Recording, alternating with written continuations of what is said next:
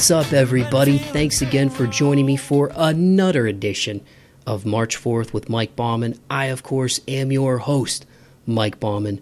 Whoever you are, wherever you are listening from, thank you so much for checking out the podcast. If you're a returning listener, I greatly appreciate your continued love and support. And if you're a brand new listener of the show, man, thank you so much for hopping aboard that pirate ship.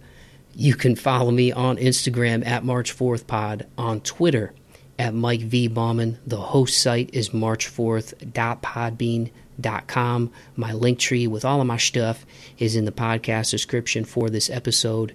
Y'all made it here, so you found me somehow, and I truly appreciate each and every one of you checking out another edition of the March 4 with Mike Bauman podcast. Uh, for those of you who are not first time listeners, you will notice that my voice sounds a little bit different, and that's because I've been under the weather the last couple of days, and I'm feeling much, much better today, thankfully. But, uh, but yeah, long story short, man, I, I, I definitely have like a sinus infection, and I had a really weird thing happen the other night. I started, so it's Sunday as of recording the intro and close to the show, and I started to feel kind of crappy, like probably Thursday, like for real, for real Thursday, where I was having like runny nose, coughing. So who knows? I traveled for the holiday uh, for Thanksgiving, so I don't know if I got something on the plane, the airports, if I caught something from somebody back home, if it was the office, going back to the office and being around people. Wh- wherever I got something, I got something. But I had a tumor my my senior year of high school that was in my nasal cavity, and thankfully it wasn't cancerous, and I'm still here to tell the tale, obviously, so it all worked out. Shout out Dr. Marintet and the team up at the University of Michigan. I digress, but um, I'm pretty susceptible to sinus infections just because of that, because I had like my, you know, major surgery to get that tumor out of there. And so, uh, so yeah, I wasn't feeling good. And then I was like, man, do I have COVID? Because normally I run hot, y'all. I don't, I don't really get like cold. I, I and I prefer to be cold to hot, you know. And I grew up in the Midwest, so I'm used to like colder temperatures. You know what I mean? But by Friday night, I was literally in sweatpants. I had an old cardigan on, and uh, I'm not 78. I'm 34. Cardigans you can still rock when you're 34. Um, and then I had a blanket on, and I wasn't sweating at all. But then I got up off the couch to use the bathroom, and sometimes this happens, right, where you you stand up too fast, you get that head rush going, and you're like, "Ooh, I'm a little woozy. I'm a little." But then I was like, "Oh my gosh, am I kind of nauseous? Am I going to get sick?" So, you know, got done, go to the bathroom, went back to the couch, and I just sat down and tried to take deep breaths and like, it's gonna be cool, man. You know how you have that inner monologue, like, you're cool, dude, everything's all right. And I live by myself, and I'm down here somewhere in the Nashville, Tennessee area. Um, but uh, all my family is, you know, back in the Midwest primarily. So, so it's a little scary sometimes when you get sick because you're like, gosh, who am I gonna, who are you gonna call? You know what I mean? And uh, all of a sudden, y'all, I just I got like the tinglies, like my whole body was tingly, and then I started to get like a cold sweat, and my my palms locked up. I couldn't open my palms, I couldn't open my hands, and then I almost like a nightmare where where you try to scream and you're like, you know, it it felt very much like nightmare paralysis, WebMD nightmare paralysis. Um, so I could, my mouth was like numb, and then I just started to panic a little bit because I'm like, oh my gosh, I'm sick. I live by myself. It's like two thirty in the morning. I can't open my hands.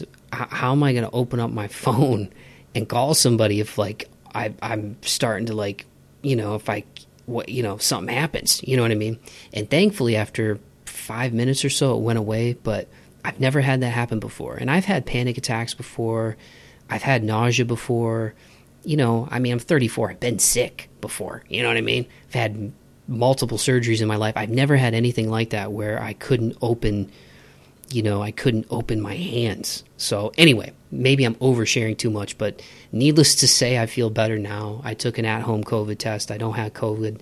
And that was the other thing that was weird. I had COVID last year and I, I had none of those symptoms like tingly, like, I mean, I had some body aches and stuff, but it was weird, man. So who knows? I don't know if it was stress, you know, but I, like I was just, it was just me like chilling, watching TV and going in and out of falling asleep.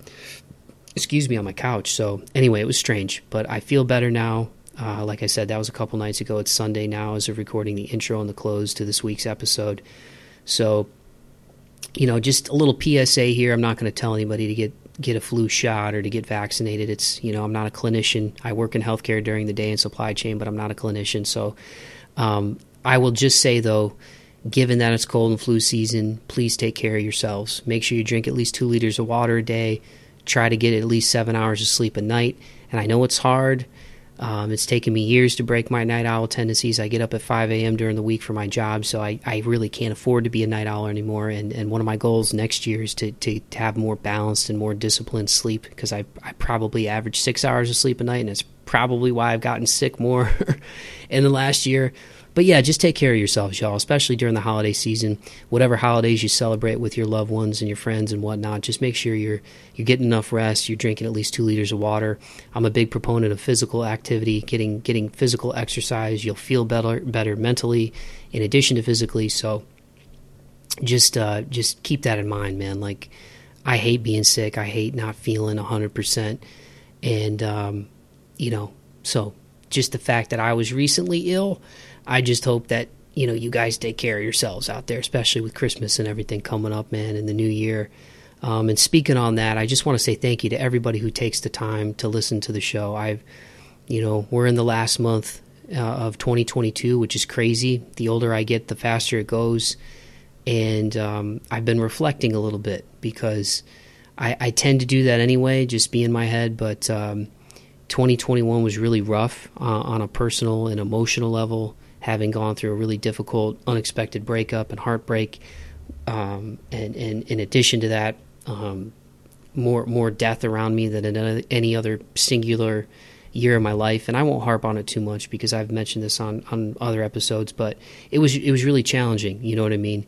And in 2022, coming out of that, I really just tried to focus on self improvement. You know, taking care of myself physically, exercising consistently, um, being consistent with this podcast, and it's been really cool to see growth. You know, I'm in decent shape. Uh, obviously, I was just home for the holidays, so I was, you know, I was eating stuff I don't normally eat. Uh, and I had Dairy Queen last night. They're not a sponsor, but I, I had a blizzard for the first time in a minute, and it hit the spot. I'm not gonna lie. Every now and again, it's good to have a cheat day. But so I've been reflecting, man, and um, it's just been really cool to see the podcast grow. I would do it if two people listened. Uh, I would love to get 2 million listeners. But, uh, you know, Spotify, if you're listening, you want to give me some of that Joe Rogan money, let me know. Um, but in all seriousness, man, it's been really cool to see the show grow. It's been cool to to see people checking it out. So um, I, I, think this year there's been something like 20 co- different countries that I've seen downloads for now in the the stats that I see for my show. So just the fact that you guys are listening right now for anybody who takes the time to check out a show, who takes the time to like and subscribe or tell a friend to tell a friend and spread the word. Uh, it really means a lot, man. And it's cool to be in a place now, you know, really more than two and a half years, almost three years now going into this. It'll be three years March since I really started picking this this bad boy up uh, on a more consistent basis uh, when the pandemic really hit in 2020 with March 4th. Um, to to see the growth over the last three years has been really cool, and it's it's something that I love to do. I, I love having these conversations and you know sharing stories of perseverance and moving forward, and um, it's just really cool to see it grow. And and it wouldn't be possible without all the people who support me and take the time to listen to the show. And I've just been so fortunate to get to talk to to musical artists from variety ends of, this, of the spectrum and and business owners, colleagues, friends of mine. I mean, it's just it's a beautiful thing, man. So, uh, 2022 has been has been good in that regard for me, man. Just to, to grow on a personal level and to uh, to challenge myself, but uh, to see the show grow has really been awesome. And, I, and it it really wouldn't be possible without all the awesome people I get to have on the show, the people who believe in me and support the show, and uh, and all of you who listen. So thank you so much. I hope that all of you have a great close to 2022 as well. But before we get to the close of the year we've got the December episodes to get to, and this first episode of the last month of 2022 is with a great bunch of dudes. They are none other than the band Discoveries out of North Carolina. they're based in Roxboro, but but they tell people Raleigh because that's the closest city uh, that a lot of people are familiar with. But Roxboro is like an hour ish north ish of uh, of Raleigh. But yeah, man, um, these guys were were recommended to me by Johnny Zirkel. Shout out Johnny, great dude, been on the podcast, supporter of the show. Really appreciate you, man. And I checked out their music. I love heavy music, as as many of y'all know, and I love their sound. Their latest single, Tunnel Vision, came out at the end of October, and the last time I checked, it's already over nineteen thousand Spotify streams. Hardcore Keem did a really really cool reaction video to the music video for the song and uh, I just really love these guys uh, and, and, their sound, and and went back and checked out their previous work. Um, they've got numerous music videos out. Unstable um, came out in 2021. At the time we recorded it, it had over 20,000 views. They had a, a visual uh, for Unprocessed, which came out in October 2021. That's got over 15,000 views. So these guys are really making a lot of noise. They've they've done shows. Um, and it was really cool to get the chance to touch base with them and learn more about their story, learn more about how they came together, and um, and we got the whole the whole kit and caboodle, the whole fam family, as I like to say on the show. So we got Josh on the drums, Chris on vocals, Evan and Trey both play guitar, and Mark on bass, and it was just a great conversation, man, just about the band, their sound, what they've got coming up, their new EP called Masochist is on its way in February. They've got some touring to support it. We talk a little bit about that. So positive vibes all the way around, and it's it's great when you get to connect with other like-minded headbangers and and um, and also you know talk about mental health and perseverance as uh, I, I like to do on this show. So without further ado, I'm going to shut my big yapper and give you guys my conversation with Discoveries. Here it is.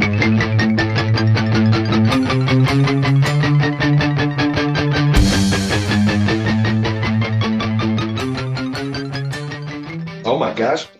I told you the creepy robot lady, man. Well, you guys, thank you so much for doing this.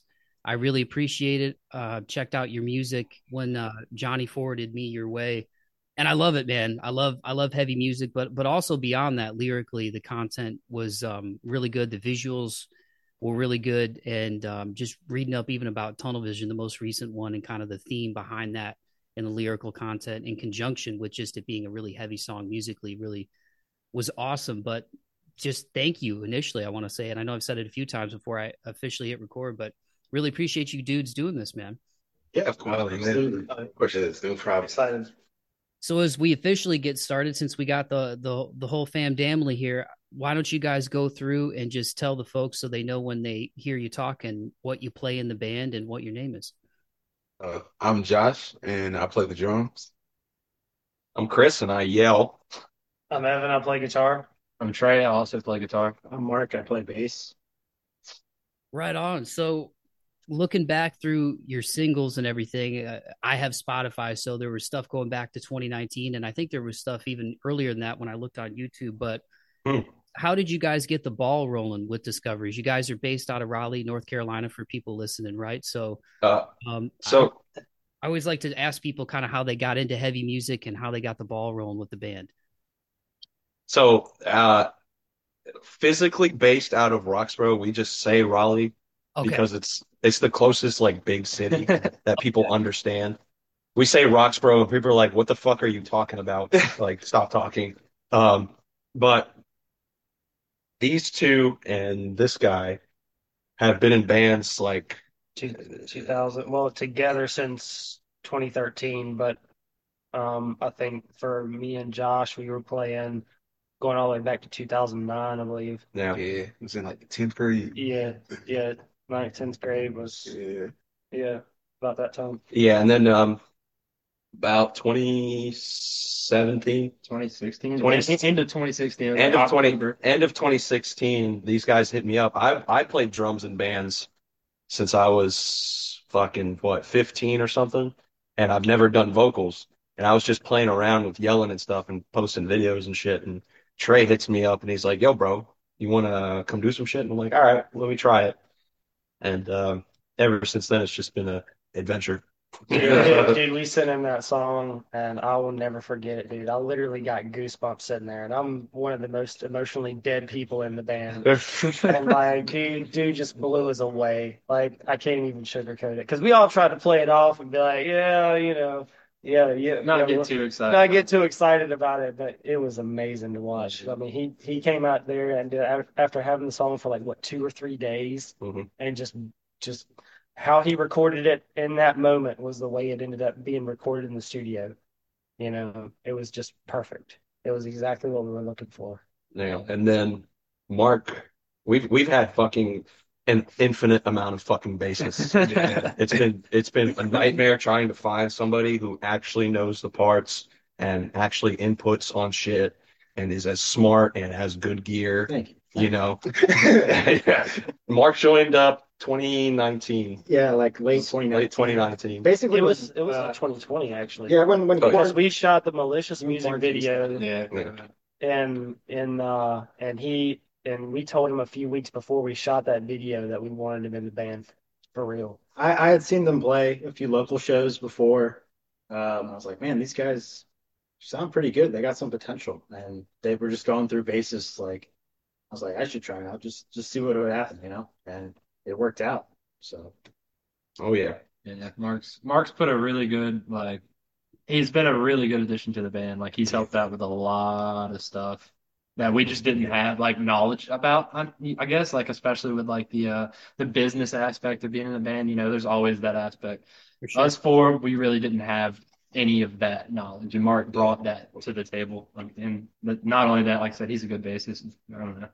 And he actually goes back quite a ways too. Like there was actually a band that he was in. yeah, that- we were we were playing shows together before they were even in this band, and I was in another band. So like we had we had kind of knew each other, Was sort it- of. was it 2012 or Yeah, we were playing shows together in 2012, 2013. Yeah, So- and we didn't even know each other personally, so it's kind of kind of crazy to think about that. So what was the the Pandora's box moment for each of you guys as far as heavy music? Like for me it was my my big brother Brandon. Um, you know, he was born in 82, so obviously the mid 90s I was touching on before the jump. He was very into the the the the music of that time, the heavy music of that time. So obviously like Metallica, Guns N' Roses, all the grunge stuff, but then Korn, you know, when when that the album came out in 94, um, I remember I remember him rocking the Korn t-shirt in like 97 and having like the longer hair cut up underneath. So he was my big brother. I'm like, oh, I want to be like my big brother. And then I just I just ended up discovering that heavy music was the stuff that spoke to me the most. So do you guys have like a moment or a song where it was just like that pan box? Josh, what you do for everybody gets on. Good. Uh, shoot, for me, I like it, it has to be a whole lot of movements because before actually playing in a band, I didn't listen to metal or anything. So uh, I would say riding back with Chuck on the way to meet Evan for the first band. I think I he played August Burns Red. It was probably off the uh, Constellations album, maybe. Bro, that summer in 2011 though. Yeah, like bro, it, that shit was crazy. Like that open that it was basically a rabbit hole because from there I was just open to a whole lot of different music. And seeing those bands live opened me up to heavier bands that, you know, that I was like, man, I didn't even know, you know, they existed. So that got me into bands like Oceano and like Gideon. Uh My Children, My Bride, which that was, you know, a minute ago, you know. But yeah, bro, like I, Yeah, we we, I'm played, we played with them at a, a venue called Kingdom, which is now shut down. As was a part of Old Richmond. It was right down the street from the Canal Club, and that's where all that's where a lot of the national shows go in that area now. Um, and we actually played there too when it was a local venue. Yep. Um, He had a 16 inch bass drum or an 18 like It's still Oh my god. I'm like drums, bro. He's trying to get a new kit. It's he's ready for a new kit. Yeah, Uh, bro. I'm all about the tiny bass. You drum. got the, you got the, you got the pedals in there. You got, Yeah, you got the, Go ahead, Well, Evan. what, how about you, bro? You knew. Oh, shit. I'll, I'll speak on mine. And, All right, my, I guess my turning point. It started because my uncle's a musician. Um, he he does a lot of club music and stuff though, but he actually plays the keys. He sings. He has his own eight like eight oh eight machine and shit. And yeah, he he just plays in clubs like in South Africa like every fucking night, and that that started my music, like because I started singing, I started you know learning how to play guitar. But the pinnacle for metal, it's gonna sound cringy as fuck. It it was it was Black Veil Brides. like, honestly, Black Veil Brides. I never would have expected you to say. It was it was uh twenty no wait yeah it was like twenty ten. That's too light though. You That's had that. I didn't know, but like they had a breakdown. It was knives and pens. Dude, Holy shit, that. bro! That break, I was like, oh fuck. that was when like YouTube was really picking up. Yeah, yeah. But I, I had I had been into like Linkin Park and shit, and like you know Limp Bizkit, Korn, all that stuff from like the '90s, early thousands. Because of my mom, my mom went through an edgy phase. Um, I guess a little too late, but um, yeah, that that got me started on that. Played started playing drums. Had a shitty fucking like grindcore band.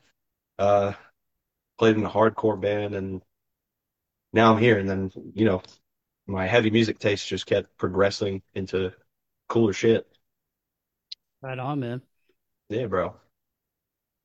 Whatever. Um, yeah, like Josh, I got several, but uh, I it started out with kind of like the the rock stuff, like uh, Three Doors Down, Three Days Grace, and then as I got into playing guitar, it kind of became heavier.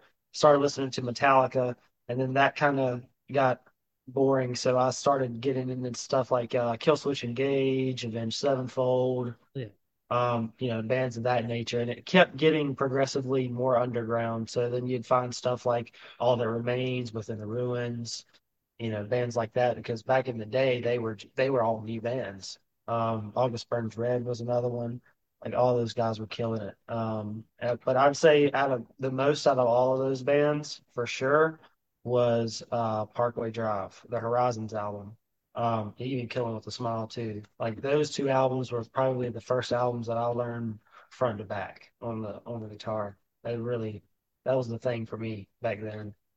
Um, but What then the later on, uh, killing with a smile. Not to not to interrupt, but when you said that, uh, I think it, I always.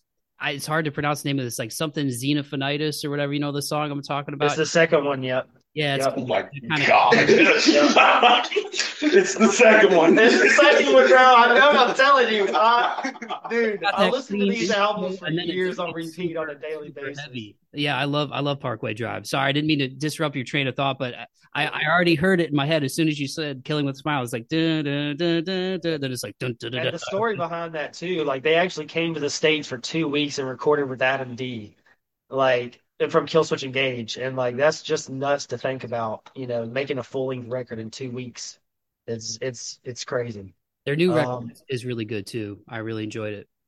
Oh yeah, I mean, I, I like it. I I can't. My first love for them was the uh, Horizons. I actually discovered Horizons before Kill with a Smile. The new stuff's the new stuff's still good, but I just love that old stuff like Yeah. so much. It's it, yeah, I don't think anything's gonna top it. But uh, and then later on and uh, down the road, I started to discover bands like uh, Novelist, which is a band from France, and uh, they um, their their debut um, full full length uh, souvenirs. That was like the sound in my head. I wanted to make music that you know had that kind of theatrical like theme element to it. Um, they still had all the breakdowns and stuff, but they still had a lot of melodic content in there as well, and uh, it just kept going from there. But that was like my final turning point. I feel like, um, and now I'm starting to get into heavier bands, uh, like the new Chelsea Grin stuff that came out today. We were listening to that. Oh boy, I, I'm Oh telling boy. Yeah, boy, let me tell you. that stuff. That stuff sounds so good. man. Yeah. We we had just played with them at uh, Central Florida Metal Fest a couple couple months ago. Yeah, They were- September September 16th. Yeah, they Yeah, were that was so nice. awesome. It was so nice, and they fucking crushed it live. Yeah, Yeah. those bass drops though. Like, oh yeah, we're about to come out with a new album. Check us out. Like, bro, of course we're gonna check you guys out. What the fuck are you talking about? Yeah. Sitting in the van and everything is just rattling off. Oh my god, dude! I never ran so fast. I'm fat as fuck. I never ran so fast in my fucking life. I, I was like, oh shit, Chelsea's on. I I'm gone. I'm out of there. I didn't even have shoes on. I was like, fuck. Yeah. Trevor, what you think, bro? Um, I don't know, man. Like my dad kind of always listened to like the big three and stuff back in the day, and uh, You know, my, my older brother, he, he was really big into like death metal and stuff like that. So I, I kind of picked up a lot of that from them. But then like I've I've known Evan since probably like ninth grade, something like that. Yeah, It's like like 2008 for sure. and we kind of discovered Parkway Drive around the same time. Like he, I think he was the one who actually introduced them to me, and like that, ever since then, I got a lot really big into like the core aspect of music, and it just it never changed. I mean, like I went from listening to like that to like stuff like Infant Annihilator, Acacia Strain. It just keeps getting heavier. It feels like you know, but I don't know. I listen to pretty much everything, but that's how I got into metal. Yeah, and and for me, like my my my family had always listened to like rock, heavy music. Like when I was like six, like I remember my brother had like Linkin Park, uh, System of a Down, uh, and then my dad was listening to like you know Iron Maiden, Led Zeppelin, that kind of stuff. So I was introduced to like heavier music pretty early on, and it just kept progressing. Like as I got older, I remember like going into like middle school, people were listening to like Avenged Sevenfold, Black Veil Brides. Uh, I'll even like even My Chemical Romance. They aren't like super heavy, but they're Oh, more I like that, my chemical that Romance. alternative That was music. Um, and then I remember when I was in boarding school, this was like 08, 09. Uh, this dude just had a bunch of CDs. It was just like all, all the new metalcore, all the old stuff. Um, I don't know. I'll, I set my friends on fire. Bring Me the Horizon, August Burns Red, and I just like fell in a rabbit hole when I was like probably 13 when all those CDs were coming out, and I just like have loved heavy music ever since. That's cool. I appreciate you guys sharing that, man. Because yeah, it's it's there's always those gateway bands. Like for me, it was definitely Metallica. Um, and actually, I was eight when Load came out, and that was when they cut their hair and they they continued to go away from thrash. Like the Black album was the first album where they kind of really. and then when they cut their hair, everybody was like, "What is this?" And the sound. Yeah. But but I remember the Until It Sleeps video, which was like this kind of like heaven and hell type of visual, and like James Hetfield was like rubbing dirt all over himself. Uh, but I just remember the end part with the drums with Lars, uh, the tun, tun, tun, like, and it, it, I, I loved it. Like, I, I thought it was awesome. And that was actually the first CD I ever bought was like an Until It Sleeps EP back when record companies were just printing money and, you know, they'd come out with like the single CD before the album would come out. I didn't even know what the album was. I just went to CD Warehouse in Toledo with my mom. I think I was like nine years old with some Easter money and I just saw something that said Metallica until it sleeps. And I put it in the family entertainment center. My dad had some nice speakers and hooked everything up. And so it was playing like throughout the whole house. So the first track was the studio track. And then the second one was a live song. And James Hetfield was just MF in it. And my mom was like, Oh, honey, that's you can't listen to that. So we had to like the same day, you know what I mean? But but yeah, so Metallica was that band, man. Um and then I got really into Creed. I got really into Sevendust. Um, I still love. I still Alter Bridge is one of my favorite bands. I love Mark Tremonti, dude. His his uh his solo stuff too, man. Is um it's cool to see him do like the speed metal stuff outside of Alter Bridge. But Korn, foundational band, getting a chance to see Korn and Alice in Chains. It was like there's some there's some artists that you see live where you feel like you watched human beings doing what they were born to do. You know what I'm saying? That feeling where you're just like Definitely. like and I remember the first time I saw Korn was um in 2010 at the it was the Rockstar Mayhem Festival, which I think is now defunct. It's gone away, but that year it was Korn, Rob Zombie, uh Death Punch and Lamb of God. Um and that was when Lamb of God was on the the Wrath cycle too and I freaking love that album, but um but uh, Head wasn't back in the band yet, and Korn was still great. But Here to Stay is still one of my favorite riffs to this day. Like that makes the hair stand up on on like my arms, and like I get goosebumps in the back of my neck and everything. And like they opened with that. The curtain came down. It was at Bridgestone Arena, Nashville, and just to see Munky and Head just like playing that, uh, to see Jerry Cantrell playing Them Bones, it was just like that's what music's all about. You know what I mean? Like that visceral feeling, and you know bringing it back to you guys like listening to your music like that that would be one of the words that i would use to describe it is just like visceral like technical uh in your face um but also emotional and i mean that in like a good way like um like chris when you were joking about black veil brides it's like hey man black veil brides reached a lot of kids and that was probably a a gateway band for for a lot of kids getting into heavier stuff. You know what I mean? So sure. Oh yeah. there's no shame in my game, man. Like I like I said, I I love all the heavy stuff and uh, even like 80s pop and like I mean Prince is one of my favorite musicians ever. I freaking love Prince. Like and that's not metal at all, you know what I mean? So Yeah. But for you guys um and Chris just to touch on that with you, you mentioned starting on the drums like uh when did when did you discover your voice and being able to do the stuff that you're able to do?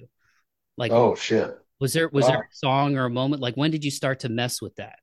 That's a great question. Oh man. Uh, I was probably I was probably like 12 years old and we were visiting my family in South Africa. That was me, my brother, and my mom.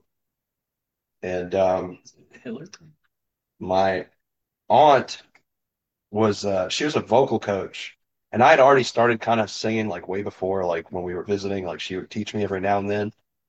Um and my uncle was doing like karaoke just at the house. Like he was just he because he, just does that. He just constantly has music playing or he's playing music. And um Linkin Park came on and it was a song that I really liked. I think it was it was Numb or something. It was one of the mainstream ones and um I remember hearing like Chester like scream on that uh that that kind of breakdown part, that stuff, and I'm like, oh shit. And Some of the long one at the end of that. I yeah, can't remember what song Yeah. was though. yeah, my uh my uncle did it, and I was like, oh fuck, okay, I want to try.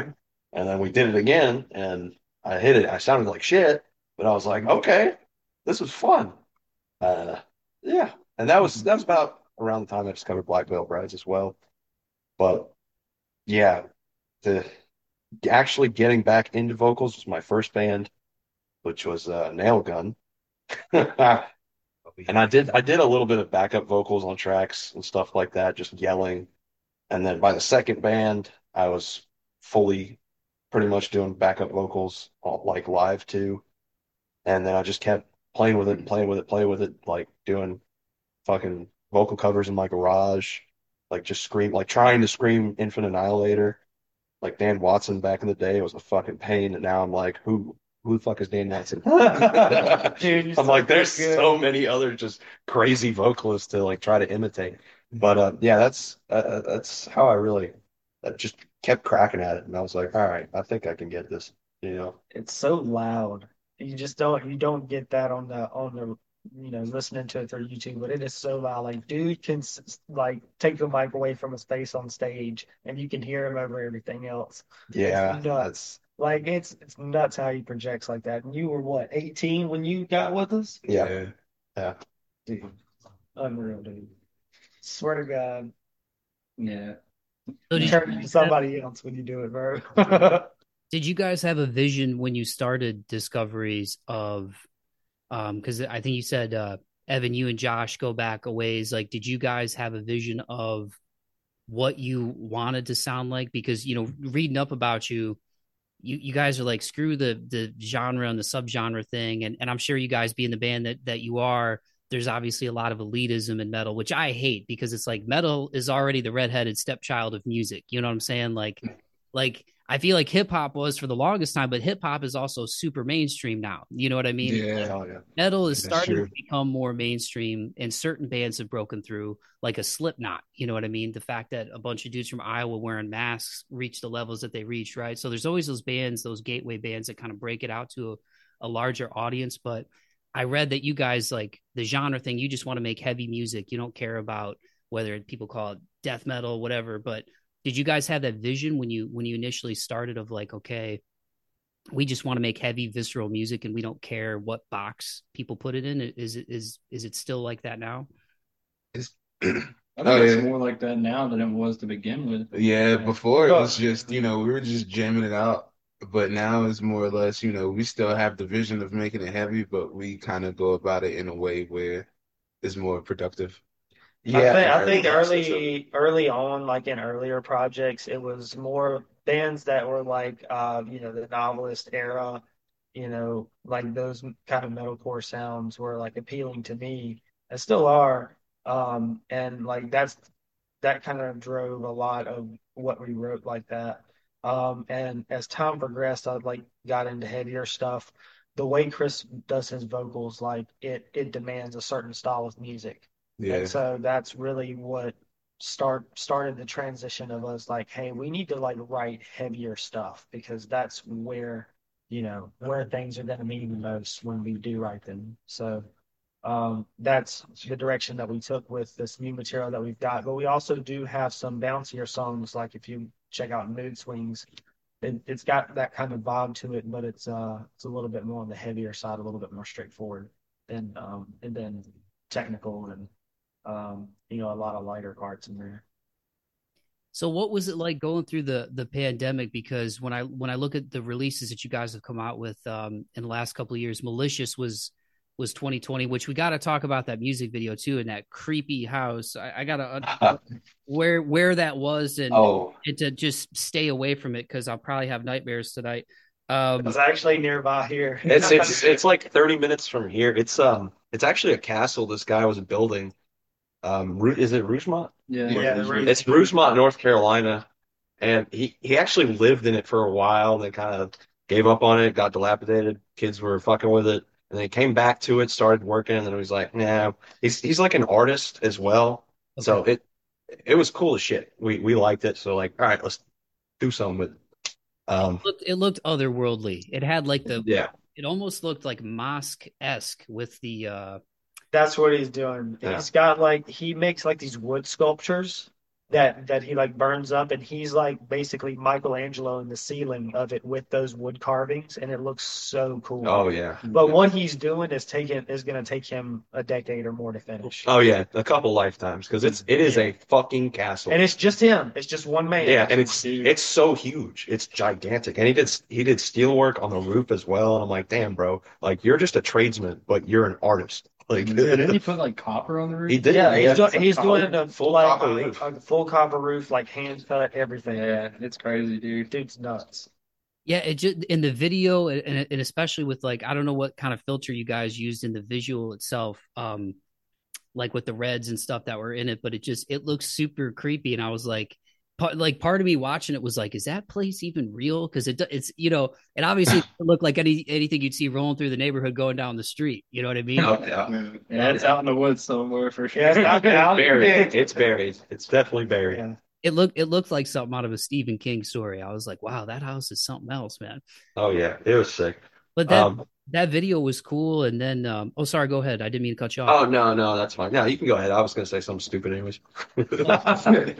But then you guys had um, Unstable and Unprocessed both came out a couple months apart in, in 21. Um, both of the videos of those did really well. The video for Unstable, when I looked, it was like 20,000 views. Unprocessed, uh, the visualizer was like 15,000 views. And now Tunnel Vision, which just came out at the end of October, I think uh, views wise on YouTube, I think it's already close to 7,000 just in, in the last couple of weeks. And I have Spotify and it's already around 9,000 streams. Like, I- you you guys mentioned you know Mark you coming in and, and bringing more of the business side of things. I mean, what is that like as an up and coming metal band? And there's so much music out there, like um, you know, trying to get on these playlists and these kind of things, like or, or how much of that has been organic traffic for you guys? Because those are those are pretty impressive numbers for a band that's um, you know, just kind of up and coming these last few years. Yeah, man, it's it's it's fucking hard because I honestly it's been just a huge learning experience for me because I had been in bands in, in the past and you know we had done decent with like you know streams and uh you know album sales and stuff and I, I kind of just wanted to you know figure out how I can even do better in, in this band with all the stuff I've learned over the years and and how much it's changed too you know you don't really make a lot of money off album sales anymore you know bands go on tour all the time to make money and it, that's just the best way to build your fan base. Just keep playing shows, getting your face out there, and emailing the fuck out of people and annoying people. And please, can I get on your playlist? Please, can I get on, you know, whatever this show or something? And just, just trying to network with people. It's it's been a huge learning curve for me. Um, and I, I, I mean, I love doing it, but it's just been really pretty difficult. Yeah. Dude, I'm still learning with this podcast, man. I feel like when I connect with people, like I, I'm a genuine dude, and I and I and I love talking with people. But that's that's the hard part for me is like trying to sell myself to uh, in the world of podcasts. It's kind of similar to music. There's so much out there, and you're like, you know, people looking at your Instagram page and maybe going, how many, you know, because when I first started this, I didn't even have an Instagram. I got on Instagram in 2020. So it was like, you know, you hit people up and you got like 13 followers, you know what I mean? And it's so sure. weird how the followers thing plays a role in, in maybe how people look at you. Um, and it's grown with the show too, but, um, but I've talked to several bands about this recently, especially, um, uh, you know, lately heavy bands like you, you got to be businessmen too. You know what I mean? In addition to being musicians, like back in the day, the version of it was, you know, you you print out the flyers and you put them on every every you know you know post going downtown or you know oh, get, yeah. come out to the show and, and, it was very like street level, which I feel like there's probably still an element like that today. But now you also, like you said, Mark, you got to go. Okay, there's this playlist, there's that playlist, and um, and and that's one thing I wanted to talk to you guys about too. Like being a band that is trying to just defy genres with metal, is that difficult when it comes to the playlist stuff? Or, or, or is with yeah. algorithms? Does it still kind of work in your favor in terms of similar artists and that kind of thing? I think it works in our favor just because we have so many different sounding songs. They can kind of be on different playlists and kind of reach different audiences. That I don't know, like we we have some songs that might teeter more towards the deathcore genre and some that might teeter more towards the metalcore genre. So we can kind of, you know, play both both of those sides and, and reach more fans that way. I think personally, it wasn't done that really way on purpose, so to speak. It's just that the different influences in the band, um, kind of, you know, that it worked. It, it works themselves out that way, uh, and and once we have like a, a collection of material. Yeah, because uh, I love the new one, Tunnel Vision. I mean, that is definitely a, a banger. I, I, can only imagine uh, how how people react react to that live. But I also love Forest Fire too. Um, there's, you know, oh yeah. I, I really, I love, I love that one. That was that was a, a song that uh, spoke to me a lot. But sticking with Tunnel Vision, since that's the new one that just came out, I think it was uh, Heavy Mag, uh, Australia, I believe they're based out of, where where you guys kind of broke down lyrically what it was about.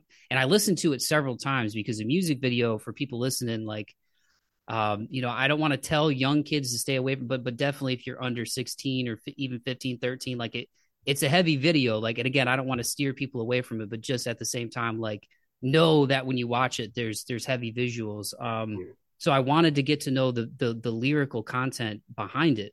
Um, and then when I read that from from Heavy Mag and and listened to it a couple times, it's about how you know you can get lost in your own depression, how it can warp your, your views of reality, and then kind of make you think that that death or suicide are the only ways out.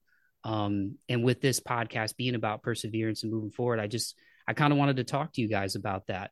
Uh, and again, I don't want you guys to think that I'm steering people away. I just mean like little, like young kids. That's going to be, you know. Yeah, yeah, yeah, Obviously, I mean, the the video has an age restriction too. So, yeah. like, you know, I mean, we we understand like the visuals and everything are yeah. kind of a little pushing the envelope a little bit. Yeah, most definitely. It, it, it, don't get me wrong. I thought it was dope, but I just, just as a preface, if there are young kids listening to this, like definitely know, you know, it's, but, but like, it's rated R. Yeah, just, just, just, to clarify, no necks were harmed in the making of this. oh yeah, I, I, had a, I had a full harness on. It was for my my lower half though, and I had I had it on my tits. And, yeah, just.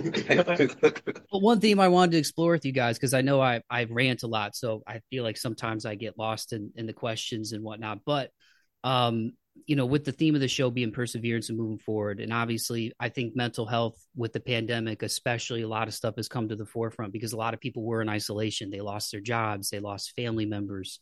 It was horrible, and then then on top of that, United States, we've had a ton of civil unrest with with events going on in our in our country related to race relations and politics. Like it's a pretty heavy time right now no pun intended uh, globally and in the united states. So um, in terms of the subject matter of tunnel vision one thing I, I liked about it after after reading that and even listening to the lyrical content is it's like it's an exploration of how those dark feelings can kind of can kind of pull you in those negative places. But it sounded like Chris for you the the music obviously is an outlet for that and and that's a big theme for me and why I love heavy music so much is because heavy music has always been a positive release of like negative emotion you know what I mean that's the best way I describe it to people who don't understand metal and they they just see angry people screaming so Um, can you kind of just walk me and the listeners through sort of the the process of, of, that song? I know it took me a long time to get to that question. No, you're fine. You're fine. Ultimately, uh, hell yeah, you got there. um, so actually, it was Mark with the basis of the song. He, I, I actually wrote a lot of the lyrics to that song. Yeah, and that was actually one of the first songs I collaborated with Chris on, as far as lyrical content. Yeah, Mark. Mark really laid the foundation on that one. He we kind of bounce ideas off each other for lyrics because uh, I I used to write all the lyrics for all of our old stuff because I actually had motivation. Now I've got a wife, I've got a kid on the way, I've got a house, I've got good shit going for me. So I'm like, okay, life's pretty good, you know. So I I needed help from someone depressed. but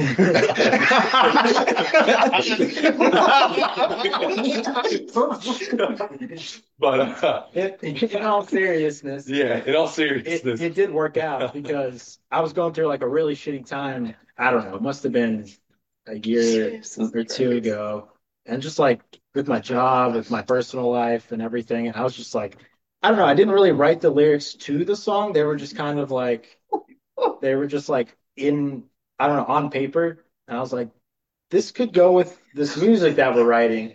And I'm like, let's just try this out. So I'm like, I'm sending these like a few lines to Chris, and he's like, yeah, I like this. Let's change this around.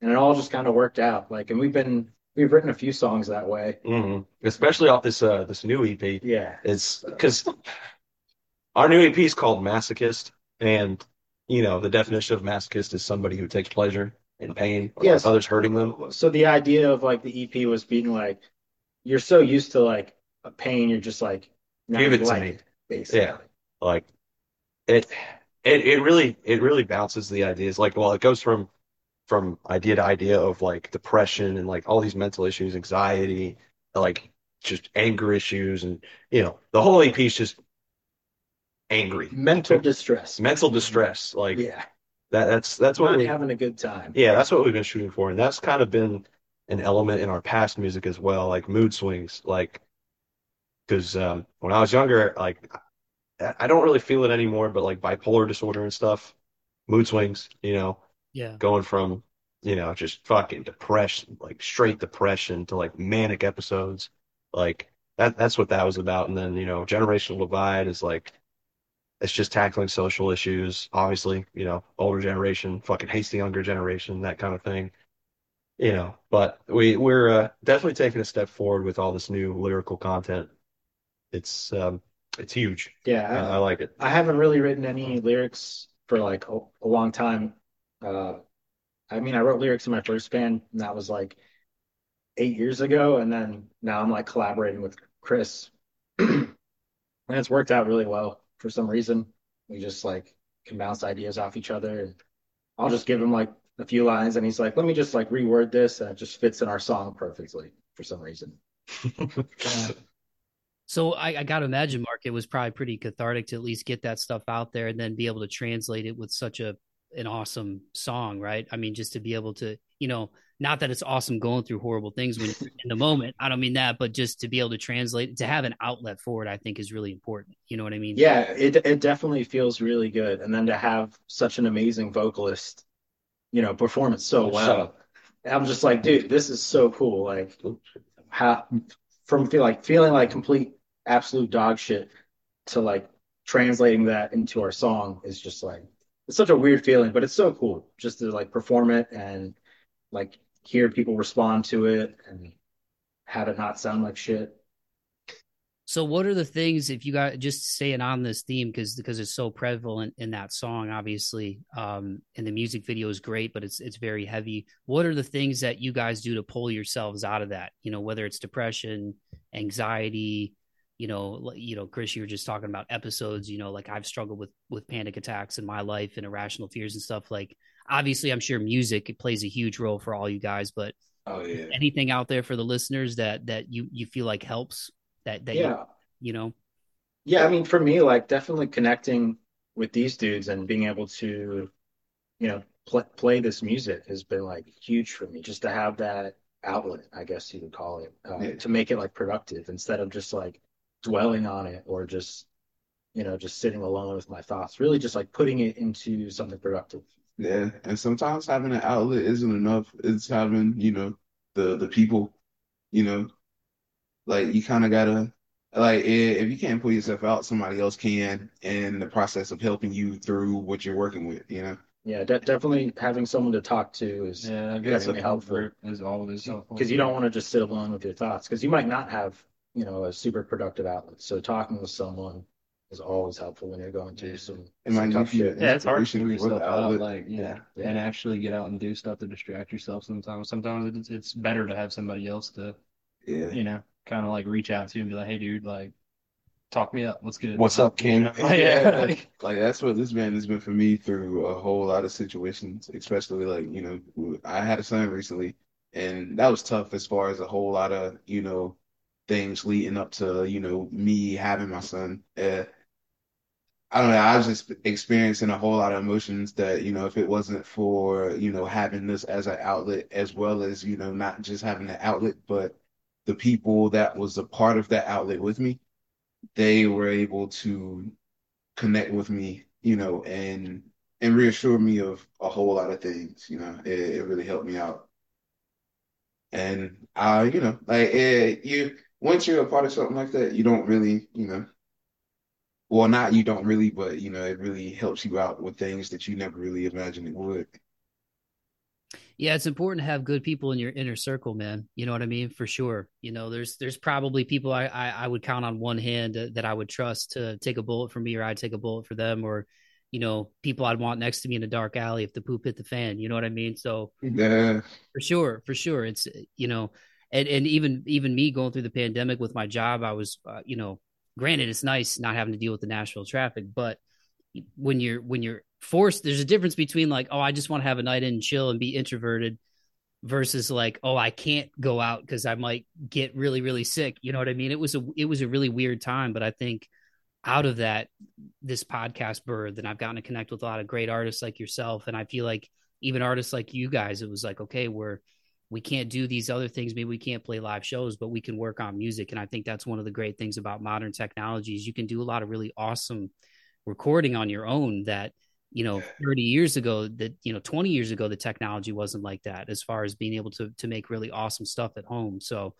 but that's good. I appreciate you guys going to those places with me because like i said i don't do it out of uh you know being like uh grizzly or anything like that. It's it's more or less just um the subject matter of the song combined with just the nature of this podcast i think it's cool to explore those things and let people know hey man like there, there's dark days but the light's coming you know what i mean so like you guys said have an outlet having each other, having a community or people that you trust and, and, can talk to. That's that's all really important stuff. So I appreciate you dudes for for exploring that. Oh, yeah, oh, yeah. And and talking about the EP, it's due out. I read in uh, February. Is that when it's when it's slated to release at this point? That that's Yeah. correct. Yeah. Yeah. So um, February. We haven't decided on an exact date. I thought Maybe I have, and I just don't want to tell you. I thought it was the 18th. I thought it was the 18th. In February. In February, There's but the yeah. Coming, Can I, can I go ahead and say it? Tour? Yeah. Yeah. And then um, after that, we're going on tour for about a week and a half, and we'll be coming to the Tennessee area. Um, what? I don't know what day, but I, I know we're going to be hitting Knox. Knoxville, Knoxville, Tennessee, on like the third day. Yeah, third, Yeah, third day. third day. I think. Um, So that's going to be like our EP release tour to kind of promote the CDs. yeah, just getting other cities. We've we've uh we've done one tour before, and it was kind of DIY. and It sucked, but But our but our goal for you know this next year is to really you know hit new markets and kind of promote this new the new songs and play in front of people we've never played before, basically. Right on, man. And who who did you guys record uh, this EP with? Did you guys do So- it yourselves or? uh, it was uh, uh Brandon Garrison, the guy who did the music video for Tunnel Vision, actually. And our past Yeah, past few videos. uh, I've been past music videos. He's done he's done a lot for us, and you know he's just I, I love that guy, Brandon Garrison of uh, uh, Dear Desolate. Well, was Dear Desolate, but He's now in call, a band called Drown Out. yeah, and they're they're fucking been- good. He's been tracking all of our stuff, and then we've been just like sending it off to Drew another Simmons. another guy, Andrew Simmons, who's uh, mixing and mastering for us. Um, you know, he he had recorded Chris's vocals on a feature, of Heirloom Song, which yeah, and we we loved how Chris sound on, like was sounding on it. So we're like, why don't we just mix with this guy? And this is the new EP and Tunnel Vision. And uh, we love the sound. Our our guitars have never sounded bigger. Big thick boy. Beat guitar. Yeah. They do sound good. So They Tunnel, do sound- Tunnel, Tunnel Vision's like the first single off the the upcoming EP, and we have another single coming out uh next month. Uh, I think December 9th. Yeah, that's what we're playing for. So that'll be the next one. Uh, And Yeah. that will be a that will be a more metal metalcore based yeah. track. I wouldn't say it's like softer, but it's more. It's Well, bouncy. It's groovy. Yeah. It's bouncy, groovy. It's not very heavy. It's just like, yeah, I like it. It's bouncy, groovy. I've said that. It's good. Okay, listen to it, please. Yeah. Yeah, and I wanted I wanted to talk to you guys about that as far as like the two guitar attack because um obviously it's really prevalent in, in metal, but I feel like you guys bounce off of each other well. Are you both playing seven strings? Yeah. How Yeah, long yeah. how long have you guys been doing the the seven string thing? for this band only. Yeah. Like there was the the first bass player um we met and uh it was shortly after the band that me, him and Josh were in when that broke up. And uh we were recording some old six string stuff and he was just recommending that uh I try out the seven. So I picked he had a Schecter uh seven string and I picked that up. We started recording stuff in in that. And uh I never put it back down. So and then we just kind of both went to sevens when we had some material collected. Did it take some time, just out of curiosity? Because, like I said, I, I I I suck, but I noodle on my guitar in my bedroom every now and again. Did it take time for your fingers to get used to having like that extra low string, like as far as stretching your hands out and stuff, or or just from playing guitar for a long time? What did it? Was it like just riding a bike? Yeah, got big ass I mean, hands. uh, not not not necessarily, and I think the reason why is because I I always played on heavy strings. Like back in 2010, we were writing stuff in drop A on a six string, Mm. and and I was on a 70 gauge string. I'm talking about having to take a drill and you know uh, open up the hole in the tuning peg more just so you can fit the damn string in there.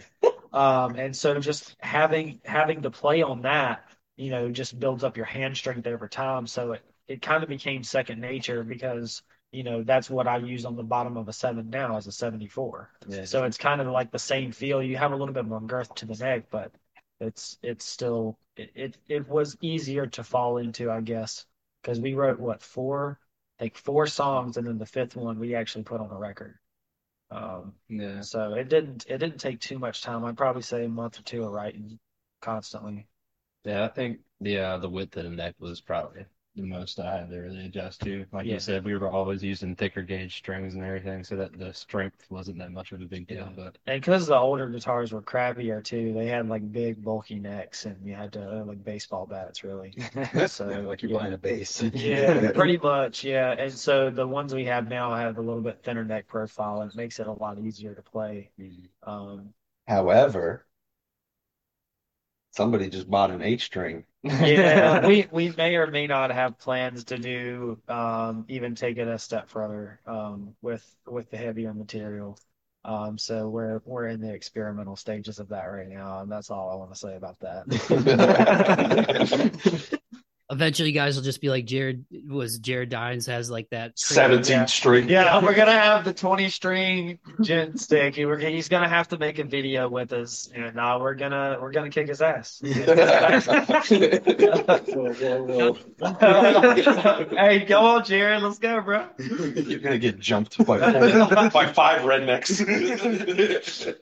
So when you guys went to the seven strings, did you feel like it opened you up creatively after all those years playing the guitar, having that having more of that low end crunch? Did, did you feel like it Absolutely. brought stuff out of you that you couldn't have done otherwise if you just had a six string? Yeah, for sure. I mean, it, it it just I don't know. There there seemed like a whole new world of possibilities as far as just writing stuff goes because you had that extra low string to, you know, play around with, and so that definitely sparked a lot of a lot of songs from just being able to have that extra low end to to work with. Now, when you guys write, um, before we wrap it up, and thanks again, dudes, this is awesome. I really appreciate you guys taking the time.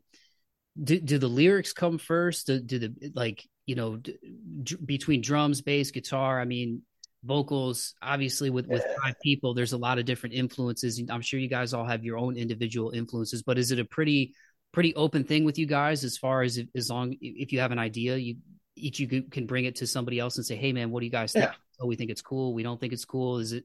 Is it th- th- or is there like a set kind of way that you guys write when you go into the, the studio?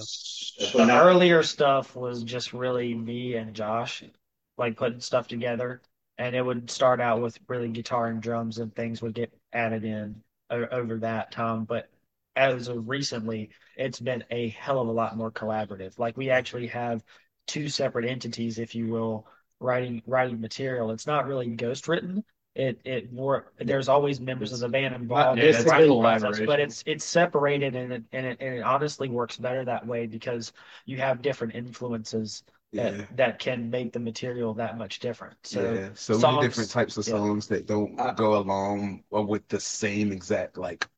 like there's certain songs that we might have all collaborated on, and then there's also like Tunnel Vision. My best friend Jeffy is ac- actually helped us write that instrumentally. Mm-hmm. So that was like a huge collaborative effort with him. Like all of us had input on that one. So, so some songs aren't really written the same way as as others, which is pretty cool. I think it makes them all pretty different. Mm-hmm. yeah. So, can I ask how many songs are on the new EP?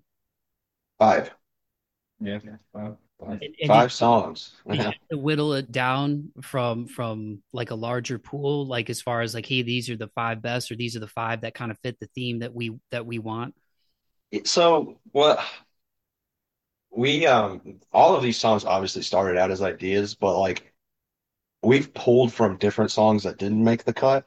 Like we pulled certain riffs from this and breakdowns. Like what uh shit, which which There's a lot of incompleted stuff. It's like songs that Yeah. are like halfway written, but then we kind of just, I don't know, something about it didn't feel right. So we would either, you know, put it to the side for later, or there has been times where we'll steal parts from those kinds of things. Yeah, I mean, And- and, like. We'll wrap we'll wrap it up in a, a nicer looking box, and that that we feel like works a lot better, you know, um, for for that material. Yeah, that's what uh, happened in that part on uh, on process. And and and Yeah. that was something that me and him were working on with another drummer, Patty, because we were talking about at one point. Josh had some stuff going on where we were going to have a fill in, and we were just jamming with him for a little bit, and we came up with that riff, and then we couldn't actually get it to, I don't know, like kind of fit with what we were doing that day. We were trying to We we were trying did- to like use it as a song hook instead Yeah. of like a breakdown in the song. Uh, if you like, kind of, it's kind of like a breakdown, but not really. It's Yeah. like a breakdown riff. But yeah, th those songs on the EP are just like the ones that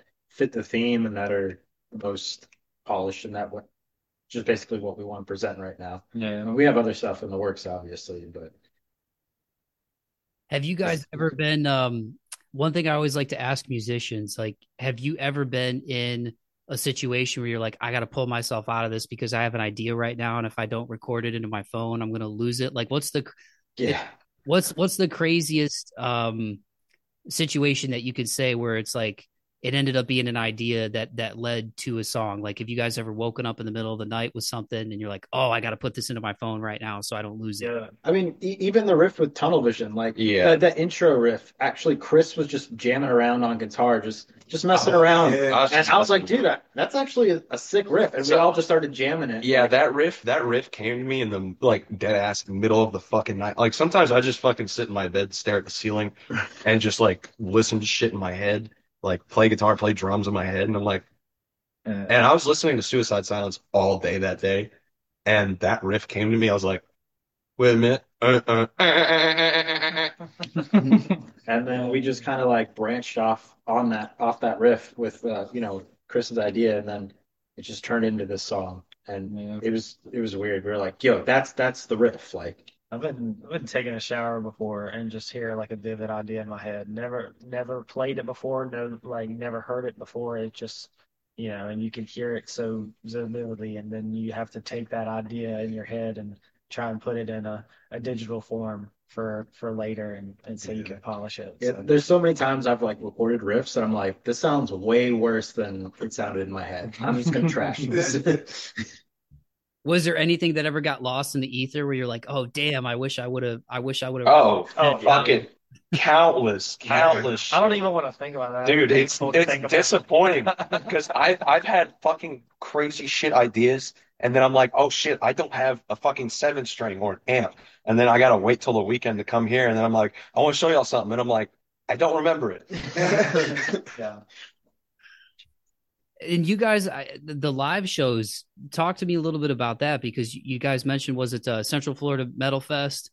There were there were a lot of different bands on that man. Um Oh yeah. all different ends of the spectrum. Like what's it what's it like getting getting the opportunity you know you you take all this time put all these ideas together you finally put them into a song. Like i don't feel like the average person realizes how much work goes into just one song or one part of one song and then you get to translate it to the stage. So coming out of covid and everything with live music coming back i mean what was that like to go down to florida and just be in that environment with you know chelsea grin and all those other bands Uh, it was well, uplifting for it- sure. well, yeah, well, environment wise, wet. yeah. Uh, That, that was basically our first like national festival as a band. yeah, that was that was awesome. That was also a first for us performing a lot of our newer songs.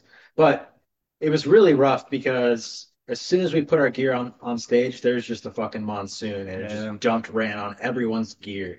A lot of like the headlining bands lost gear, like my preamp just blew and we had to wait like two hours for them to like, you know, make sure it was safe and stuff. And we're like, wow, are we really doing this? Mhm. We're actually going to try to play. We can't, couldn't even play our whole set, we still like played on, crushed it, had one of the best responses we've ever had for a live show.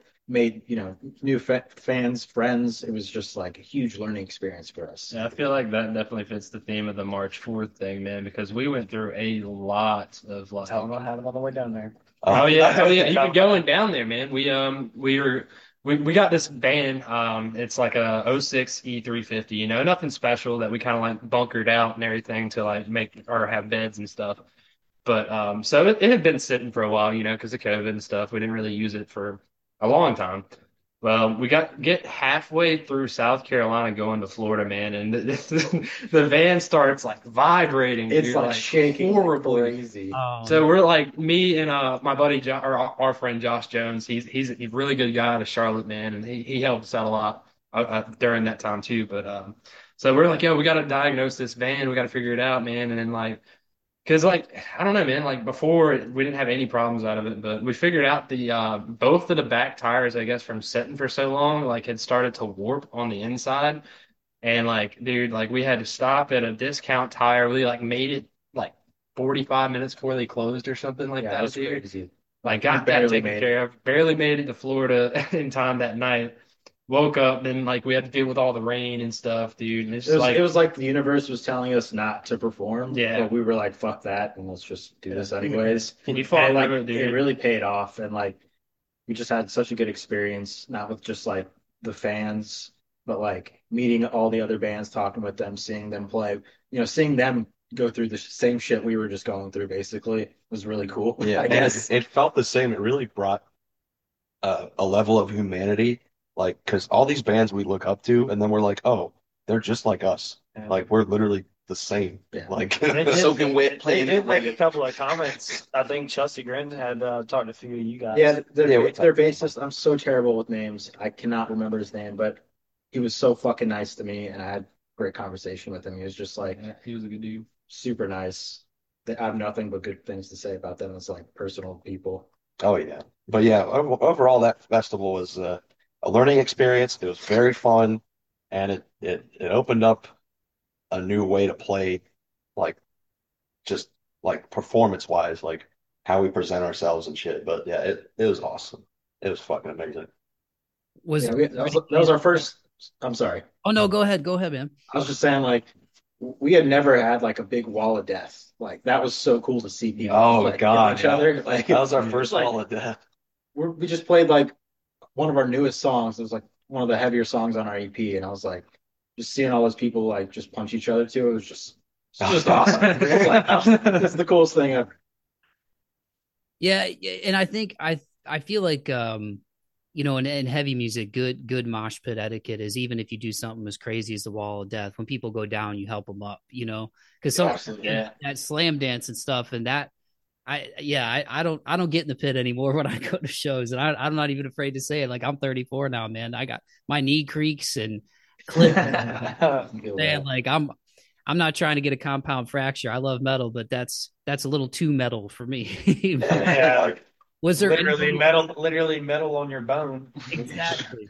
Um, and just working in healthcare, I know how much that crap costs, man. It's crazy. But um, was there anybody that you guys had to like not fanboy out around where you're like, oh my god, I can't believe I'm seeing them, or, or, or was anybody? You Oh, dude, Yeah, so sure. fucking many because when we have tour packages come through our town, or not our town, but our state in uh, Greensboro and like Charlotte, everywhere. Like just like so, we we try to get on those shows as much as possible. Like we just played with um Carnifex, Spy, Oceano. Oceano, Man. Left to Suffer, That was such an Crown amazing Magnetar, yeah, and um, fuck, dude, I I had to like like I still love Left to Suffer. We've we've been trying to fucking tour with those guys so goddamn hard. But like I, I love them so fucking much, and every time I see them, I'm like, I can't geek the fuck out. Like I have to like I I walk past Taylor, like Taylor Barber, the vocalist. Like every time I see him, I'm like, "What's up, Taylor?" But inside, I'm like, dude, yeah. But um, that and like Traitors, we play with Traitors like about every year when they come through, and Tyler, Tyler's just a fucking legend to me, dude. So I I just have to stay away from him because I'll creep him the fuck out. Uh, yeah, it's it's crazy, but but yeah, it, no, we, we all feel that way. We all just like have to be like, all right, uh, I mean, yeah, they're just like they're all regular dudes. They're They regular just play dudes. really heavy music. Just don't Yeah. want to make them feel uncomfortable. yeah. yeah. We want them to you come gotta, back. you gotta, you gotta sit on the other side of the room and stare from a distance. you know, they've been in a band for the past 12 hours, so like they're probably fucking exhausted and shit. And like touring for them is probably not, you know, the most comfortable, but you know, when we see them, they're usually like in the middle of their like, you know, six week tour or whatever. So don't want to like overwhelm them. I'm sure they have to deal with that every fucking night, you know? Yeah. yeah, yeah. But Well, at the same time,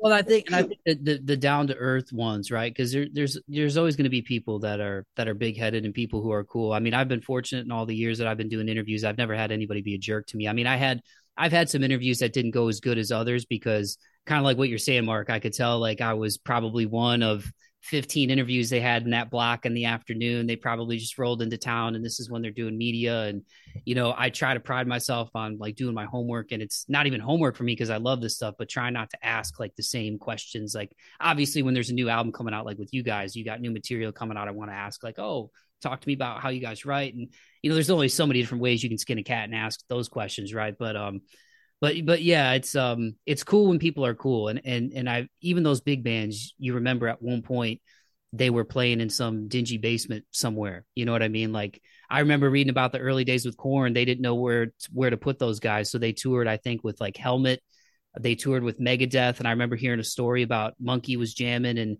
he felt something like whiz by him when when he was playing, and he turned around and there was a knife in his cab. Like somebody threw a knife at him. Like, and I think it was Holy during- uh, I think it was during Megadeth. Um, you know, because they sounded so different. And then fast forward to you know that now they're still one of the biggest bands on the planet. So everybody has those humble beginnings, but it's it's cool to hear that like the dudes in Chelsea Grin and stuff were really cool with you guys.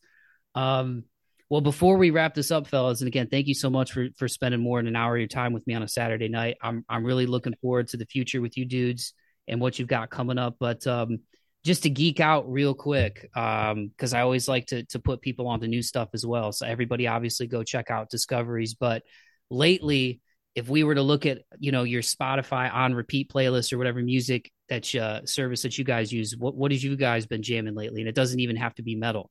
Um, you know, Chris, if you if you're listening to more Black Veil Brides or Ah, whatever, ah. you know, let the people know. I always I always like to to give fans out there listening, you know, if there's other artists that they're not familiar with. Yeah, uh, listening to a lot of different stuff. I dude, I'm fucking so mixed genre. Like my my Spotify playlist is dumb. Like it it starts out like it doesn't even start out. I just hit play and it's whatever. Like it could be bluegrass, it could be freaking country, like like the new Drake album. I don't even really like Drake, but fire songs. Um 21. 21, can you do something for me? um, It's definitely, that and then like sorry, go ahead. oh, I'm sorry, I didn't mean to, I was just saying it was that's definitely an earworm for sure. Yeah. Oh yeah, yeah, yeah. But um, ah, dude, like just slam, like fuck. Let me see this. Hold on. I, just want to list some of them off. Yeah, All a good idea. Just go and list Yeah, them. yeah. So I got, I got. So obviously, so I, ju- I just, I see stuff and I'm like, oh yeah, I forgot I have that, but uh, or I like that. So OCD, Suicide Silence, Suicide Silence, Amir, Ski Mask, the Slump God, Powers Pleasant, the Ink Spots, which is a old fucking like swing band. Um, Suicide Silence, Cody Jinks, Flatland Cavalry, Cody Jinks, Brooks Jefferson, um, Paleface, Suicide Silence, FFA, Enterprise Earth, Heirloom, yeah, uh, Quandale Dingle. Dude, you gotta do the voice, bro. Hey guys, Quandale Dingle here. uh, Paramore, Paramore, Juice WRLD, Thy Art, Crown Magnetar, Angel Man. Yeah, it's just it's all over the fucking place. It's all fucking over the place. Trey, what's what's Juice yours? WRLD. Love Juice WRLD as even as a metal Oh, yeah. and like I, that that dude got me through a lot in the last year and a half. man. Oh fuck yeah, fuck yeah, dude! I would just sit in my car sometimes. Like I know this, y'all are gonna call me pussies for this. I'll sit in my car sometimes, like just in a parking lot or like outside of like our old apartment. Like when our relationship, like me and my wife's relationship was kind of rough, and you know shit was happening at work and stuff. I would just sit in my car and just fucking cry to Juice WRLD. Like I would just, I would just fucking cry. You gotta Yeah. love Bro, you gotta lay it out. Yeah, yeah. Josh, Oh, we, yeah. just had a, we just had a wavelength moment. We just yeah, we just Yeah, bro. But I ain't gonna lie, that's how I feel about like when I listen to certain music. For me, it'd probably be like Isaiah Rashad. Yeah, I like his early shit when he would work with like SZA, and other than that, it would be like you know a switch to like bands like Oceano. Uh, uh, I got into left to suffer. Yeah, Yeah, once you uh, once you like got me in them bands like Spite and shit like that. Mark you know? got me in the But you for the guys most part, it's right. Spite was with that was that part of the Carnifex show that you guys were on that I saw. yeah. Yeah. Sorry, Josh. Go ahead, man. Oh no, you good. I, I But feel like other I than keep that, interrupting. I'm sorry. Oh, I know you good. But other than that, it's it's a whole lot of hip hop. I make beats. I've been trying to get back into it, so I listen to a whole lot of that on the side. What's Yeah. your what's your shit, Trey? Uh, uh, I've been listening to Body Snatcher, Crown Magnetar, uh, East Viridians. Uh, Oh, new single- song. Oh yeah, Uh, oh I've been jamming that one. Uh, I listen to a lo-fi hip hop uh station a lot. Dude, I, I've been doing that too. every Lo-fi. morning. That's what I do. I, lo-fi just chills me out. Like when I don't want to hear like just fucking lyrics right now, I just listen Yeah. to lo-fi. Like my favorite lo-fi artist is this guy called Purrple Cat. Like just stumbled upon him on Spotify one day, and I'm like, dude, this is sick. I like One Hard Dude. That that song that he Yeah. put out. Uh, what is it? Snow something snow. I can't remember. I don't. But it is, I know it's good the too. Like I don't know, it gives me goosebumps. Yeah. You know, I, I don't know, just But- kind of all over the place. Yeah, like I could listen to that, but then if I want to listen to, you know, something a little heavier, might turn on some like, you know, Spite or Carnifex or something, and then just just really depends on my mood. I think Yeah. that goes with everyone. Yeah, Yeah. for sure. Oh, wait, we don't even have to ask. You don't It's even not- have to. It's, it's nonstop metal. I'm not nonstop. anything else. I do like some lighter rock stuff, but most of the time I can deal with some country, I guess. But uh, I'm I'm really I'm more of uh, probably one of the most closed-minded members as far as it comes to like the scope of the music that I listen to. Uh, Oh yeah. Oh yeah. Man, we're nothing. That's right. nothing, bro. A song a song that uh recently that I that I was listening to, even though it's not like new new, is um uh it's from Bleed Bleed from Within. Uh, are you Hmm. guys familiar with them? Oh yeah. definitely. Oh yeah. God, uh, I gotta I gotta think of the the riff. Uh, what is it? This is not a war, it's a victory. God, what is the name of that song? Um, into Terrible nothing. names. into nothing. I think. I think it's into nothing. Hmm. That is such a such a great song. Um, and then and then the last thing I'll ask you, dudes, um, because I know I'm like 15 minutes over when I told you I was going to keep you. No, you're good, Good. bro. Fine, bro. We're we don't have shit to do. Yeah, we chilling. We're we're chilling, bro. Well, hopefully you're actually enjoying this. Um, and again, Oh, fuck yeah. yeah. Oh, fuck yeah. I apologize for the times I've interrupted too, because No. one thing I try not to do is is cut people off, man. Bro, Um, you're good. That's that's all of our conversations. We cut each other off we're like, all right. Everybody That's can type it fine. at the same We're all very bad at social cues.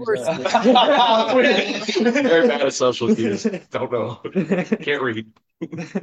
who are some dudes for you, uh, respective to your your positions in the band, uh, as far as um, what you play, and and obviously Chris, in your case, being a singer, who who are some people that you look up to or or what's a song that you could put on respective to your instrument that that gives you goosebumps that you could listen to it a million times in a row? Does that make sense? So like for josh as you as a drummer like what are some what are some some drummers or some songs for drumming and it and again it doesn't even have to be metal but just stuff that you geek out on that you're like wow god i i would love to try to emulate that or i appreciate how how good that person is is doing their thing on the drums it's I don't really talk about it much, but as far as the drums, I really love the um the is it the Mastodon album for Vildhjarta? Oh yeah. Yeah, oh, like yeah. as far as the drums, God. when I listened to that for the first time, I was like, bro, I want to base a whole lot of of everything, you know, off of just how he plays. Like he throw he throws certain things in spaces that like you just don't really like. I I didn't think of, you know, before listening to it, and that just that him and before him probably like you know just Adam Gray, Matt Garner, just because of you know the the the, the fast pacedness and everything. But him for sure. I don't even know his name, but the drummer for Vildhjarta, like that that like that's the one. Yeah. Oh fuck yeah. yeah, I made a big shift. Anyway, bro, that- Yeah. Uh, vocals. Uh, me. No, I'm kidding. Kanye West. no, that's. Uh, you know, honestly, Dickie Allen, uh, Tyler from Traitors, Dickie Allen's from Infant Annihilator, Scumfuck. Um, uh, now Taylor Barber from Left to Suffer. Dude is a fucking beast. I just geek the fuck out every time I hear him do anything. Um, man, still Corey Taylor to this day. There's just so many like good vocalists that I'm like, man, I I wish. Oh, Alex the Terrible from Slaughter to Prevail. oh yeah. He's a freaking bear. Oh my God. But yeah, go ahead, Evan. Oh, Parkway God. Drive, Palm Oh, Springs Red. Uh, um, surprisingly, like even though like I'm in the the the more heavier stuff now, I still like listening to people who are really good with the melodic stuff and they kind of shred tastefully, if you will. Uh, there's a there's a guitarist uh, named Andy James. He's a British guy, and uh, he did a collaboration with Angel Vivaldi, and uh, the the just the material in that song that they write. I don't know. I really like his approach to how he plays, um, and he's one of my he's one of my favorites right now uh, for like the stuff that he comes up with. I, I don't know, dude. I, I might have to pass, dude. I really haven't been paying a lot of attention lately. Like, Yeah, same. I've been sitting here the whole time trying to think of somebody that like has really wowed me lately, and I'm just I, I don't know. It's not hitting. Yeah. Go ahead, Mark. I guess for me, like, I don't know. It really takes kind of a lot for a bassist to stand out, but like, just on some like some some recent songs that have uh, been released, like uh, Polyphia, their bassist, I'm terrible with names, but their bassist is fucking solid on all, all of their music. Like, he's just doing some crazy shit like all the time. Um, I I don't know. Uh, like e even some old older shit that still like amazes me is like. I, I don't know, like Led Zeppelin, John Paul Jones, their bassist, like he was just doing some shit like way back then that no one else was doing, and I thought was really cool when I was like 13, and it still like amazes me to this day because like a lot of people like copy that style now, you know, like he started, you know, turning up his treble and using a pick on certain songs and made it gave the the bass tone like super like a super grindy sound, which was fucking weird like in the 70s. Like no one did that. Everyone just had like a super low tone, like super boomy and smooth, and he was just doing some really weird shit. Um, so I don't know, like I just love when people just do stuff like that's out of the box. It always just like catches me off guard, and I can really appreciate it. For sure. One one band I wanted to tell you guys about, it came to me as we were talking, um, because they're in the same kind of area ish as you guys within a couple hours. But uh, House Divided, are you guys familiar with them at all? I've had them on my podcast a couple of times, and there's Heard some the name before. Yeah, I've heard the Heard the name name. for sure. check those dudes out, man. Um, uh, you know, if nothing else, it might be might be a cool networking opportunity. Just as far as uh, you know, same thing. They're they're a band that's hungry like you guys. They're making great music, got a really cool sound. Um, and that just came to me. Good, really, really good dudes like you guys, man. Good to talk to and really good on their instruments. Um, love what they're doing, and they're they're in the uh the Norfolk, uh, Virginia area. So I don't know how far that is from where you guys are, but um, It's Mike- only about like three hours. Yeah, it's not that bad. yeah, No, check. Yeah, that's not, Is that not that bad. north of Rowan? Yeah. Yeah. Well, you, you it's, it's towards the beach. Nah, Roanoke No. is more west of Virginia, but uh, more west in Virginia, but this is like more east, like going towards Richmond. But you get there before Oh. Richmond. Okay. Yeah. So well, Richmond's only two hours. No, Richmond is like almost four. Yeah. I mean, like at least three and a half or four. I think. Bro, I I heard, I remember you have it. Yeah, bro. yeah, yeah, everybody driving like. Oh, Google, God. Google Maps said two and a half or something. You're making it 30 minutes. Yeah, yeah, I can, I can if you want me to. Yeah, we'll, we'll definitely we'll definitely check them out. Yeah. Check 'em out for sure. Evan can drive us to the show, so we'll definitely make it there Yeah. like early as hell. That's right. You've got um the way they spell their name, they've got like two two slashes in it. It's like house slash slash divided. Um but yeah, I think I think you guys would like them. You know, kind of a similar vein as far as heavy music and um really good dudes. Um played played a lot of shows in their area as well. And uh yeah, I just I, I always like trying to connect good people with other good people. But um well, dudes, this has been great. I really appreciate the time. I love Tunnel Vision. I love going back and listening to the the other singles. Like I said, um, Forest Fire was just one that that stuck out to me. That that just that one spoke to me a lot, man. Uh, I love that song as well. So I can't wait to check out the EP. And I'll obviously put up the links in the podcast description for people to check you guys out. But for people who are unfamiliar, let them know where they can find you. oh, Yeah, uh, Discovery's official on uh, Instagram. social media, and it'll be Discovery's NC on any streaming platform. Uh, so please check us out. oh yeah, both show. Sweet. And- Well, dudes, thanks again so much, man. For real. Uh, I really love what you guys are doing. Keep doing your thing and, and definitely keep in touch, man. You guys are welcome back on the show anytime. And thanks again so much for giving me almost an hour and a half of your, your Saturday night, too. I really appreciate it. Of course, bro. Of Of course. course. Yeah, we'd love we'd love to do it again, bro. Yeah, we yeah. appreciate this. Yeah, yeah. Thank you. Yeah, you're welcome. Definitely keep in touch, fellas. All right, All right, Thanks, Mike. be. Take it easy, bro. See you.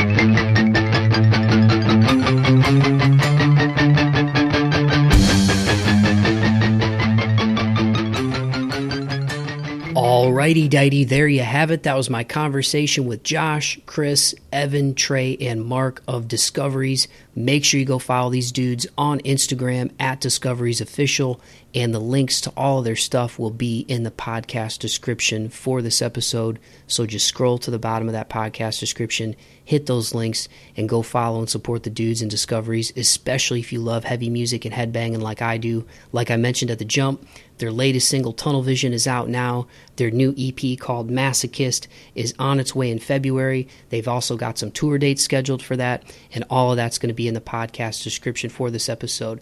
And another announcement as of the week of this episode dropping, you guys are hearing this on a Tuesday. This Friday, December 9th, their new single called Cut to the Chase is coming out as well. So I can't wait to hear that and there's options for you to be able to pre-save that as well. So once again, just hit the links in the podcast description and you'll be able to do all that and support the dudes and discoveries, man. I just want to say thank you again to Josh, Chris, Evan, Trey, and Mark for taking the time to do the podcast. They gave me more than an hour of their time, and I believe it was on a Saturday when we did it too, man. So I just want to say thank you so much, dudes, for spending a little bit of your weekend with me. It was so awesome to get to learn more about the band your guys' individual journeys with music and how you all came together, what you've persevered through, you know, the meaning behind tunnel vision. Like, it was just so awesome getting to talk to you guys, and I'm super stoked for everything that you guys have on deck with the new EP coming out, with touring, and it's just really cool to see the streams going up and to see the numbers going up for you guys, man. It's well deserved, and uh, I, I definitely think you guys are a fresh voice in heavy music, and that the headbangers out there, the legion of headbangers around the world, as they continue to get to know your name, are going to be really excited to support you, just like me. So thank you so much. I also want to say thank you to Johnny Zirkel for setting this up. Johnny, I really appreciate your love and support of the show too, brother. It was great getting a chance to talk to you. You know you're welcome back anytime, just like the guys in Discoveries are welcome back anytime. And I'm just so stoked once again that um, that there's mutual love and respect for the podcast right now. It's great to connect with all of you, and I'm just really excited for what's on deck for Discoveries and what's on deck for this show. And uh, yeah, I hope everybody enjoyed that conversation as much as I did, man. And on that note, I'm going to keep it short and sweet. uh, because my voice is still a little scratchy. I'm still a little under the weather. But I just want to say once again, thank you to everybody who took the time to listen to the show. If you're a first time listener, because the guys and discoveries brought you here, thank you so much. I hope you check out some of the back catalog, especially if you love headbanging. I've got tons of heavy bands that have been on this show. Um, and I hopefully uh, hopefully you stay on board for, for future episodes. But once again, everybody, you can follow me on Instagram at March Fourth Pod on Twitter at Mike V. Bauman. The host site is march4th.podbean.com. Uh, the link tree with all my stuff is in the podcast description as well. You can find me most of the places you can find podcasts. I'm on all the major ones like Apple, iHeart, Spotify, Amazon, um, Google Podcasts, Stitcher. So um, if you would take the time to like and subscribe, that truly means a lot to tell a friend to tell a friend. All those things go a long way in helping the show rank higher and get out to more people and that's ultimately what i want because i really want more people to discover awesome bands like discoveries and go support them and just uh, the healing power of music man. We all need it especially in these times. So thank you everybody. I really appreciate it. And uh, you know once again man i hope that everybody just closes out the year on a positive note on a high note um, it's December 4th as of me recording the intro and close to this episode. Um, I, I, recorded the conversation with with the guys in Discoveries in, in November, and it's just crazy how how fast time flies, and, and the fact that we're coming up on 2023. It sounds so spacey, dude. 2023, it's so crazy. I'm gonna be 35 next year, but life is what you make it. Every day is what you make it, and I'm learning that too along my path, man. I've had a lot of ups and downs in my life uh, I've had a wonderful life. I'm not saying this like playing the world's smallest violin for myself at all, man. Like I've I've got a great support system, great family and friends. Uh, I, I really feel like I've I've learned a lot, especially in the last seven years, uh, over seven years now since I moved down to Nashville, man. Uh, not really knowing anybody and you know just trying to you know grow up and, and become a become a man, become an adult, and just learn what it's like to be on my own and you know, there's a lot of things that I've gone through. I've gone through heartbreak. I've gone through death. I've gone through job changes and, uh, you know, uh, met new friends that I love very much um, and need to reconnect with. And, you know, all those things that you go through in life, man, through love and loss, through trials and tribulations, you, you really figure out who you are. And uh, so if you're out there and you're struggling, just know it gets better and just, you know, start writing down those goals for 2023. That's an exercise that's on my list to do as well. But uh, if if if there's dark times for you right now, just know that I've been there and it does get better. So on that note, I just want to say keep the faith and be kind to one another. Courtesy of the dudes and Discoveries, here is their latest single, Tunnel Vision. Peace.